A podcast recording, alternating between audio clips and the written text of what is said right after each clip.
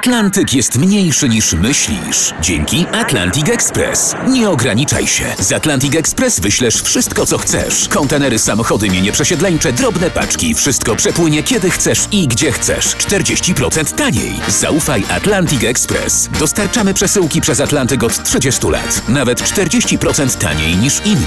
Dzwoń 1 800 775 73 63. Ekspresowo przez Atlantyk. Tylko z Atlantic Express. Michel to sympatyczny młodzieniec, którego głównym zajęciem jest beztroskie spędzanie czasu, nawiązywanie przelotnych znajomości i dokonywanie, niejako z nudów, kradzieży. Jego niefrasobliwość, pogarda dla tradycyjnych wartości, niechęć wobec mieszczańskich konwenansów są wyzwaniem rzuconym światu. Tak charakteryzowano głównego bohatera filmu noszącego tytuł Do utraty tchu. Co konkretnie czyni Michel? W Marsylii kradnie amerykańskiemu oficerowi samochód, duży, drogi, inne go nie interesują. Tym krążownikiem szos jedzie do Paryża, żeby odebrać od jakiegoś podejrzanego typa należne mu pieniądze oraz spotkać się z Patrycją, młodą, początkującą amerykańską dziennikarką, współpracującą z prestiżowym pismem New York Herald Tribune.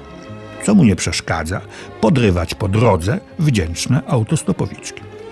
Michel w skrytce auta znajduje pistolet. Jedzie nie zważając na znaki i przepisy drogowe. Kiedy brawurowo i ryzykownie wyprzedza, zauważa to patrol drogówki. Policjanci rozpoczynają pościg. Michel zatrzymuje się, udając awarię samochodu. Policjanci zsiadają z motocykli i kiedy zbliżają się do niego, Michel strzela. Jednego policjanta zabija, po czym kontynuuje jazdę do Paryża. Od tej pory toczy się równolegle kilka wątków. Michel usiłuje wyegzekwować dług.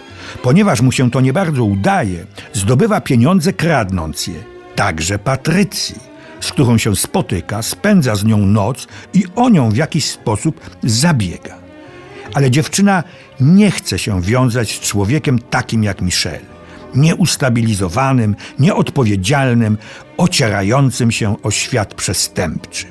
O zabójstwie policjanta początkowo nie ma pojęcia. Obca jej jest, jak pisano, anarchistyczna filozofia wolności Michela zapatrzonego w swój filmowy wzór, którym jest Humphrey Bogart. Trzeci wątek ma charakter wyraźnie kryminalny. Policja dosyć szybko identyfikuje Michela jako mordercą policjanta, zacieśnia krąg i bliska jest jego ujęcia.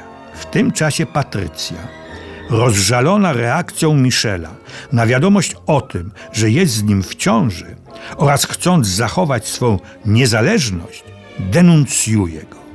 Finałowa scena filmu to ucieczka Michela długą, wąską, paryską uliczką. Śmiertelnie trafiony, biegnie coraz wolniej, aż u jej wylotu pada i umiera. Takiego filmu z takim bohaterem, takim przebiegiem akcji i takim zakończeniem nikt wtedy nie widział. Jego francuska premiera odbyła się w 1959 roku i zapoczątkowała nowy, nowatorski, oryginalny, obrazoburczy kierunek w filmie, znany jako Nouvelle Vague, nowa fala. Był on reakcją na tak zwane kino papy, na filmy grzeczne, uładzone, realizowane według wyeksploatowanych do cna banalnych schematów. Buntownikami byli, jak zwykle, ludzie młodzi. W tym przypadku redaktorzy miesięcznika Cahiers du Cinéma, późniejsi sławni reżyserzy, Jean-Luc Godard, autor cytowanego filmu Do utraty tchu, zwany też papieżem nowego kina, François Truffaut, 400 batów, Eric Romer, Znak Lwa, Claude Chabrol, Piękny Sergiusz. Walczyli oni najpierw na łamach swego czasopisma, a następnie z kamerą w ręku o film autorski, którego reżyser w sposób sobie właściwy podejmuje i przedstawia bliskie mu współczesne problemy. posługując się swoim indywidualnym, rozpoznawalnym językiem, stylem. Nowofalowcy nawiązywali do cennych dokonań poprzedników, choćby do włoskiego neorealizmu, z jego umiłowaniem autentycznych wnętrz i plenerów, aktorów niezawodowych lub przynajmniej mało znanych. Filmy nowej fali nie były klasycznie konstruowanymi opowieściami typu hollywoodzkiego, raczej rozwichrzonymi, pozbawionymi happy endów. Losy bohaterów nie układały się według dramaturgicznych schematów, lecz toczyły swoim trybem, jak w życiu, często nielogicznym, zaskakującym, zdumiewającym, ale dzięki temu fascynującym. Podobnie grali aktorzy. Często improwizowali, chcąc uzyskać efekt autentyzmu, pełniejszej prawdy życia. Unikano też sztucznego oświetlenia, jakichkolwiek sztucznych dekoracji. Dźwięk nagrywano wyłącznie na planie. Montaż nie był wypieszczony, logicznie precyzyjny. Realizacji wielu tych założeń pomógł gwałtowny rozwój techniki zdjęciowej. Pojawiły się bowiem lekkie kamery umożliwiające pracę z ręki. Dzięki znacznie czulszym negatywom taśmy filmowej można było robić zdjęcia w warunkach do tej pory niedostępnych. Ta swoboda tworzenia ujawniła wiele wspaniałych talentów i odmian nowej fali. Co więcej, ten sposób i styl tworzenia filmów szybko doprowadził do powstania nowych kierunków w innych krajach. To była niezwykła inspiracja lub też wyzwolenie drzemiących gdzie indziej sił twórczych.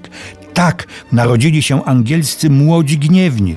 Miłość i gniew, samotność długodystansowca, z soboty na niedzielę. Wspaniała czeska szkoła, Czarny Piotruś, miłość blondynki, pociągi pod specjalnym nadzorem. A także pierwsze filmy Jerzego Skolimowskiego, rysopis, walkover, bariera, ręce do góry, czy Krzysztofa Zanussiego, struktura kryształu, czy iluminacja. A jeśli dobrze przyjrzeć się dalszym dziejom kina, to dostrzeżemy inspirujące ślady francuskiej nowej fali i w niezależnym kinie amerykańskim Jim Jarmusch, irańskim Abbas Kiarostami czy duńskim Lars von Trier. A wszystko zaczęło się od Godardowskiego do utraty tchu, w którym główne role kreowali nie tylko grali, ale naprawdę kreowali, stworzyli Jean-Paul Belmondo, wkrótce jeden z najpopularniejszych i najznakomitszych aktorów francuskich, oraz aktorka, młoda gwiazda amerykańska Jean Seberg, której życie skończyło się tak tragicznie. Ale o tym już innym razem.